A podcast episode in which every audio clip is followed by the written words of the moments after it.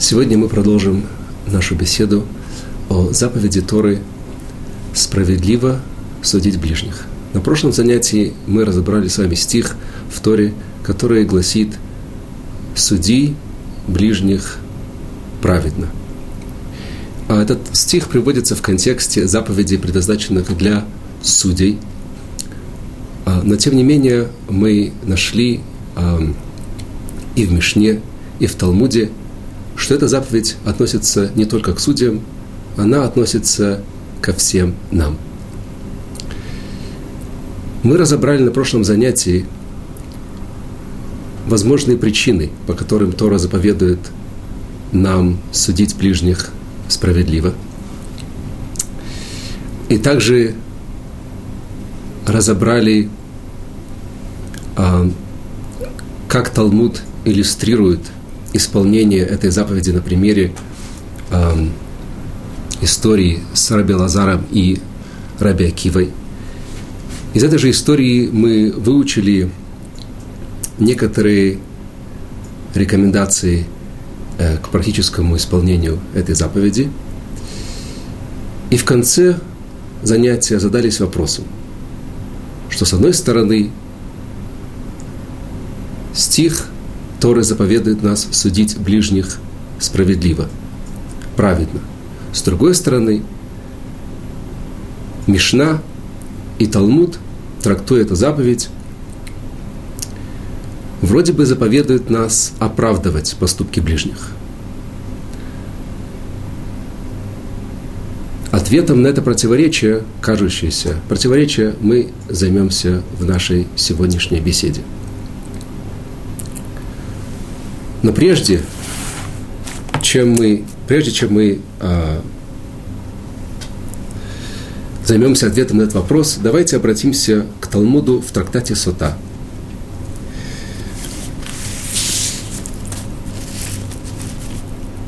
Там Талмуд говорит следующее. Как понять пасук «Ахарей Хашем Элокейхем Телеху»? То есть, как правильно трактовать стих, в котором сказано «Господу Богу вашему следуйте, и Его бойтесь, и заповеди Его соблюдайте».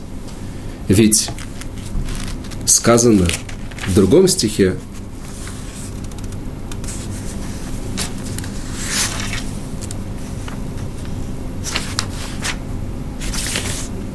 что Господь Бог твой, огонь пожирающий, Он Бог-ревнитель. Как возможно следовать за Всевышним, как возможно приблизиться к Нему, если Он Бог, огонь пожирающий? Таким вопросом задается Талмуд в трактате Сота. Отвечает Талмуд следующим образом. «Эла ле алеха харей медатав». Стих «Следуйте путям Всевышнего» имеет в виду следующее. Следовать Его свойствам, свойствам Всевышнего. Каким свойствам?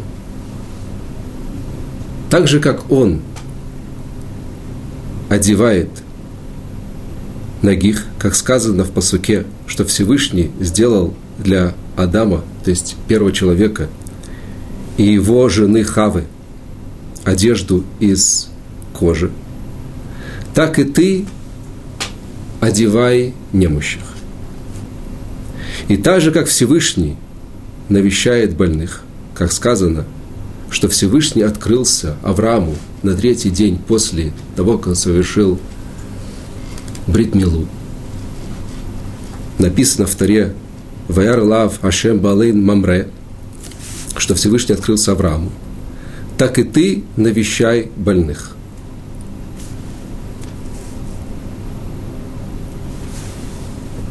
То есть, исполняя поступки, добродетели, добрые поступки, мы таким образом приближаемся к Всевышнему и следуем Его путями. Но это относится не только к добрым делам.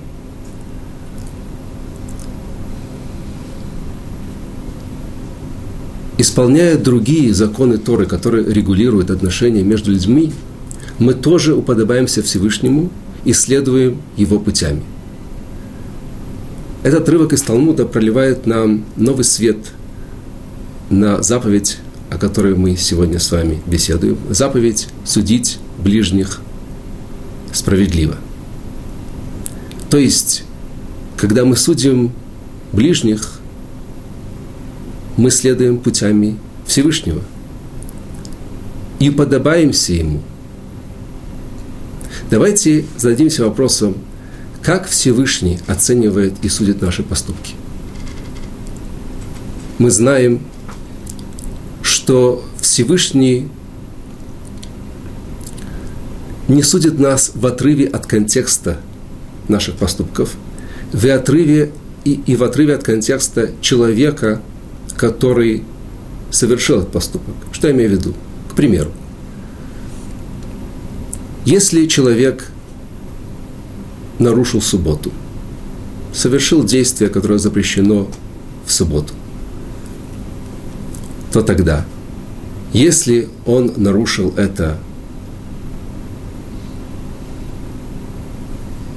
исходя из вынужденных обстоятельств, поневоле, то тогда это не будет ставиться ему в вину, он не будет наказан. Талмуд гласит «Анус рахмана патри». Если он анус, то есть нарушил поневоле, он не считается виновным. Однако же, если человек сделал то же самое действие по незнанию или по забывчивости, он называется шогег, и за такое нарушение субботы ему надлежит принести искупительную жертву. А если же человек нарушил преднамеренно и сознательно, он называется мезид, и тогда зависит. Либо ему надлежит наказание карет, то есть духовная смерть, или преждевременная смерть. А если же во времена, когда стоял храм и действовал великий суд Сандрион, то тогда вдобавок, если были свидетели и те, которые предупредили его не нарушать субботу, но тем не менее сознательно нарушил ее, то тогда ему надлежала смерть. То есть мы видим, что одно и то же действие в зависимости от того, с каким намерением, с каким сознанием оно было исполнено, зависит, виновен человек или, или нет. И как, какое наказание ему за это надлежит. Вдобавок, когда Всевышний судит наши поступки, Он также рассматривает, учитывает человека, который совершил этот поступок. То есть, к примеру, если праведник намеревался сделать доброе дело, но поневоле, из-за каких-то непредвиденных обстоятельств, он не смог его исполнить, тогда Всевышний дает ему награду и рассматривает, как будто бы его доброе намерение было исполнено. С другой стороны, если речь идет о негодяе, раша, то тогда все его душевные порывы исполнить добрые дела Всевышний не засчитывает. То есть мы видим, что когда речь идет об оценке поступков, тут имеется, имеется Всевышний, а, учитывает и контекст поступка, и контекст человека, который этот поступок совершил. Стало быть, когда мы оцениваем поступки других людей, нам тоже необходимо учитывать, кто этот человек, который совершил данный поступок. Это поможет нам понять следующую э, градацию, которую мы находим в комментариях э, решоним, великих представителей э, раннего Средневековья. рассматривая, как они описывают и трактуют эту заповедь «Судить ближних праведно», вырисовывается следующая картина.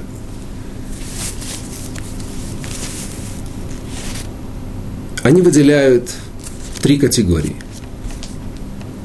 Еще раз, речь идет о поступке, который подлежит интерпретации, то есть неоднозначный поступок. Тогда пишут эм, решением, я имею в виду и Рабейну Йона из Геронди, и Маймонида, что если речь идет о праведнике, то тогда, если, скажем, на чаше весов нашего сознания и оценки его поступка, логичнее все предположить, что поступок был плохой. Так, моя левая рука отяжелела, поступок был. Логично предположить, что на девяносто девять процентов поступок, который он совершил, был плохим поступком. Тем не менее, если существует какой-то вариант толкования его поступка как хорошего, моя правая рука, то тогда мы должны заключить, что поступок был хорошим. Ладун лахавсхут. Кавсхут. Если же речь идет о негодяе, раша, то тогда все обстоит наоборот. Если его поступок логичнее всего объяснить как хороший поступок, моя правая рука, да? Хороший поступок перевешивает. Но, с другой стороны, все-таки можно истолковать его поступок как плохой, или, скажем, что он исполнил его в своих корыстных целях, то тогда я должен сказать, что поступок был плохой, или он был совершен в корыстных целях. Ладну лыкав хова.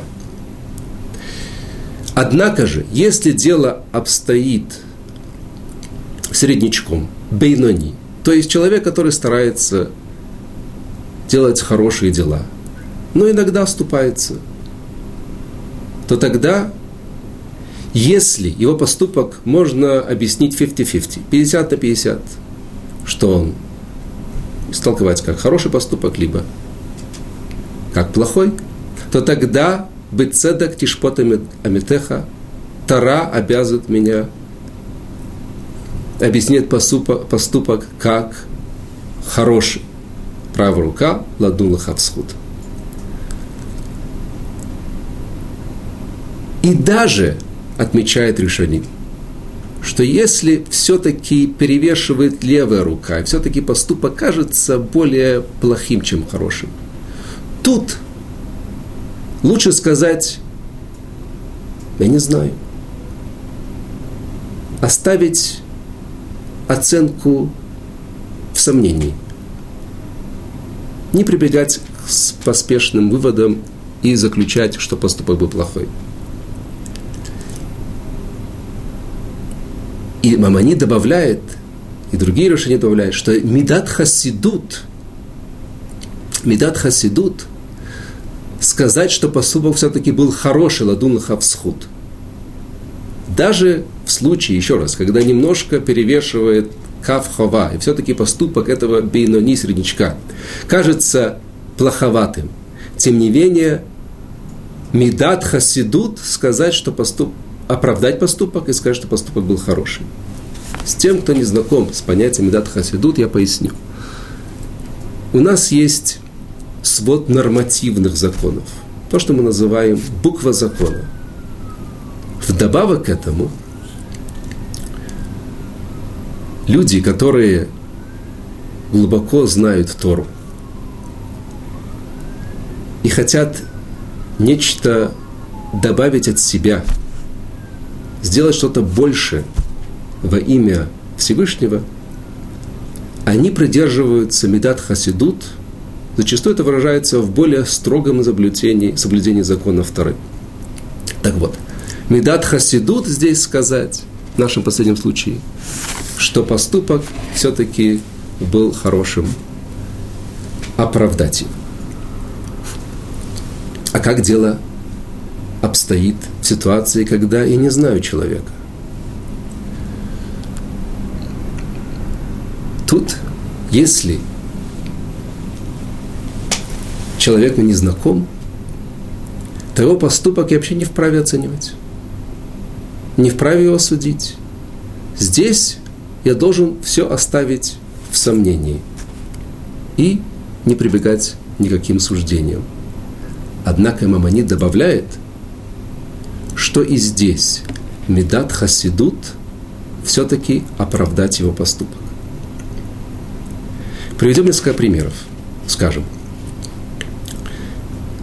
если вы остановились на бензозаправочной станции по дороге, а, и вы видите знакомого человека, вы знаете, что он бейнони, так? На ваших глазах он заходит в Макдоналдс, который находится на той же станции. Вы не вправе прийти к выводу, что он зашел туда, чтобы вкусить сочный бургер. Вы должны сказать про себя: наверняка он зашел для того, чтобы использовать уборную. А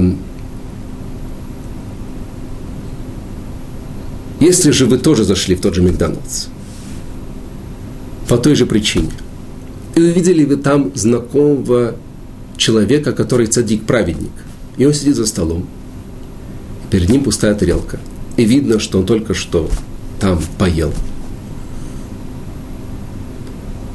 то вы должны сказать про себя: наверняка он ничего не ел с самого утра, был занят, может быть, он был, так сказать, по какому-то очень важному делу э, в другом городе и ничего не ел в этот день, и вот по пути единственная принесла же возможность что-то поесть, и была опасность для его здоровья, а может быть, даже для его жизни, если бы он остался голоден. И, конечно же, он не купил ничего, что было однозначно запрещено, а может быть, попытался, наверняка попытался съесть только то, что, так сказать, на что не, то, что не так строго запрещено, скажем так. В общем, всяческим образом оправдать то, что вы увидели. Так вот, такое, такое эм, толкование, такое толкование заповеди «праведно судить ближних» мы находим э, в, э, в трудах Ришоним. И это помогает нам ответить на заданный нами вопрос. В истории с Раби Лазаром и Рабби Акива, вы помните, там э, Рабби Акива постоянно оправдывал Раби, Раби Лазара. Даже когда это уже было совершенно нелогичным, тем не менее он продолжал, так сказать, оправдывать его отказ выплаты денег. Ну, с другой стороны, мы задались, с другой стороны, в Торе написано: справедливо судить ближних, а не оправдывать. Праведно судить, а не оправдывать. Так вот, Раби Лазар был одним из величайших мудрецов этого поколения. Конечно же, Раби Лазар был великим праведником. И поэтому Рабби Акива оправдывал, оправдывал его отказ оплатить работу. Даже когда это с первого, на первый взгляд не имело никакого смысла, тем не менее, он продолжал оправдывать. И в конце концов, мы видели с вами, что Рабби Акива оказался прав. Так, на самом деле, и обстояло дело. У Раби Лазара просто не было денег, чтобы выплатить Рабби Акиве. И такое же объяснение мы можем дать Мишне в поучении праотцов, в Перкей Авот, что там мы с вами читали, что нужно постоянно оправдывать ближних. Маймонид, комментируя эту Мишну, пишет, что это Мидат Хасидут. Так вот, Рабби Исраэль Меир а-Коэн, автор книги Хофицхай, поясняет, что в трактовке Маймонида это поучение праотцев относится к ситуации, когда речь идет о незнакомом человеке. И как мы, как мы и упомянули, что когда поступок был человек, совершен человеком незнаком нам, то тогда Мидат Хасидут – оправдать его поступок.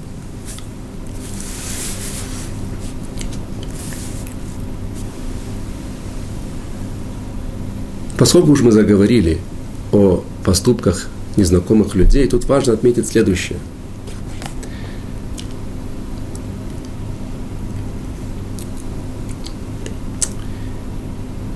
Как-то э, на, подобном, на подобном занятии один из слушателей рассказал следующую историю, что когда он учился в Ешиве,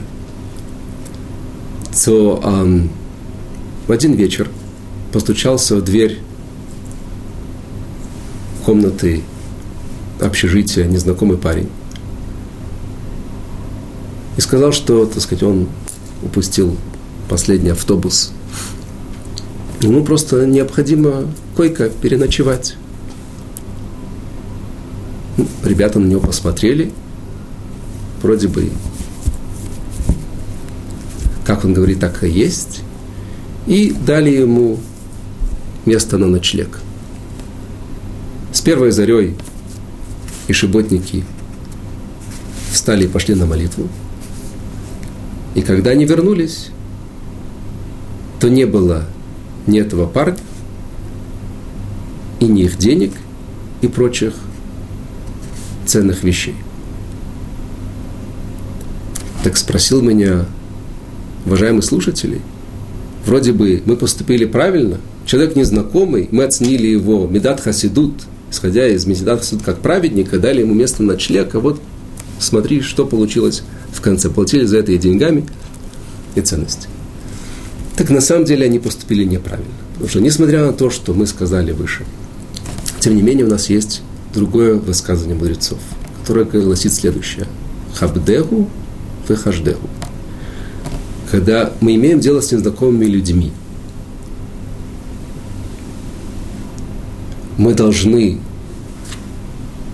а, показывать жест уважения, деликатно, уважительно относиться к ним. Но с другой стороны, речь идет о незнакомых людях. Мы вправе их подозревать. И это ни в коем случае не противоречит тому, что мы сказали выше. Когда речь идет о поступке незнакомого человека, Мидат Хасидут его оправдать. Но когда есть опасение, что его поступок, либо этот человек способен мне навредить или навредить моим ближним, то тогда я вправе, я вправе осторожно к нему относиться и отказать ему в услуге. Только здесь нужно быть осторожным. Конечно же, прежде чем принять такое решение, желательно расспросить самого человека, либо справиться о нем у ваших знакомых. Тем не менее, существует такой принцип. Кабдегу вехаждегу.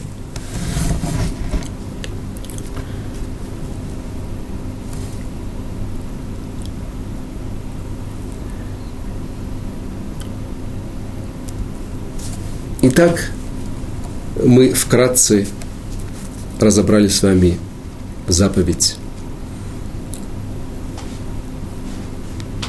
Торы судить ближних справедливо. Награда за исполнение, за исполнение этой заповеди велика, как мы видели с вами в истории с Раби Лазаром и Раби Лазаром и Рабби Акивой, что в конце Раби Лазар благословил Рабби Акиву и сказал ему, что так же, как ты судил меня праведно и оправдывал меня, так же и Всевышний будет оправдывать твои поступки. Мера за меру. Как мы относимся к другим людям, так к нам относится и Всевышний. Как мы судим поступки других людей, так Всевышний будет судить наши поступки. С другой стороны, если человек нарушил эту заповедь и осудил, неправильно осудил поступки другого человека, то тогда, в первую очередь, он нарушил заповедь Торы. Во-вторых, эта черта характера одна из двадцати четырёх категорий, которые удерживают человека от того, чтобы он совершил тшуву. Потому что человек склонен думать, ну разве я что-то нарушил? Да просто, так сказать, подумал плохо про, про поступок э, такого-то человека. И поскольку он не видит в этом никакого нарушения, так, поэтому, конечно же, он не раскается в этом. И вдобавок, говорит Реш Лакиш, что ахошет, ахошет бекшерим локе бегуфо. Это, это высказание Реш Лакиша мы находим а, в трактате «Шаббат», «Суббота», трактат, который разбирает законы, связанные а, с а, субботой. Реш Лакиш, представитель эпохи Амараим, сказал там следующее. Ахошет бекшерим, тот, кто подозревает праведных людей, локе бегуфо, тот заслуживает телесное наказание. Имеется в виду, Всевышний наказывает его, посылает ему всякие болячки, не дай Бог. Откуда Реш Лакиш выучил это правило? Из истории с Моше Рабейну. В книге Шмот, когда Всевышний уговаривал Моше Рабейну отправиться в Мицраим и вывести оттуда народ Израиля, как мы знаем, Моше Рабейну отказывался и отказывался. И в диалоге одним из аргументов Моше Рабейну было следующее. Отвечал Моше и сказал: «Но ведь они не поверят мне и не послушают голоса моего, ибо скажут: не являлся тебе Господь». И сказал ему Господь: «Что в руке твоей?» И он сказал: «Посох». И сказал, и сказал он: «Брось его на землю».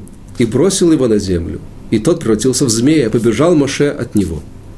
И сказал Господь Моше: «Прости руку твою и возьми его за хвост». И он простер руку свою и схватил его, и стал он посохом в руке его. Это для того, чтобы они поверили, что являлся тебе Господь, Бог отцов их, Бог Авраама, Бог Ицхака и Бог Якова. И сказал ему Господь еще: «Положи-ка руку твою к себе в пазуху». И он положил руку свою к себе в пазуху и вынул ее. И вот рука его покрыта проказою, как снегом. И сказал он Всевышний: «Положи опять руку твою к себе в пазуху». И положил он опять руку свою в пазуху свою, и вынул он ее из пазухи своей. И вот она опять стала, как тело его. И будет, если не поверят тебе и не послушают голоса первого знамения, то поверят голосу знамения другого. Это отрывок из диалога между Всевышним и Моше Рабейну. Говорит Реш Лакиш: когда Моше Рабейну сказал: «Если я пойду в Мицраим и скажу народу Израиля, что явился мне Господь и сказал, что пришло время исхода из Египта, они не поверят мне». Здесь Моше Рабейну был хошет бекшерим, потому что на самом деле мы находим далее, что народ сразу же поверил Моше Рабейну, что Всевышний открылся ему. И второе знамение, которое предписал Всевышний исполнить Моше Рабейну, положить руку за пазуху, и что она покроется снегом, проказа как снегом, и потом он вернет руку в за, э, за пазуху, и она, и проказа исчезнет. Это знамение была приписана Всевышним не зря. Потому что это знамение было своего рода наказанием за то, что Моше Рабейну заподозрил народ Израиля, что они не поверят ему, когда он скажет: «Всевышний явился мне и приказал вести, повести вас из Египта». Отсюда Реш Лакиш учит, что «Ахошет бекшерим» – тот, кто заподозривает поступки праведников, тот лаке бегуфо, тот заслуживает телесное наказание.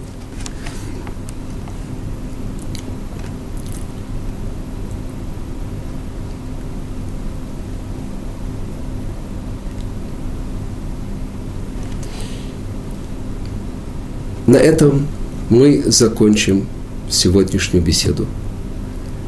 Я надеюсь, что на следующем занятии мы разберем, как поступить в случае, если человек ошибся, оступился, все-таки осудил неправомерно, осудил поступки других, как ему искупить, исправить эту ошибку.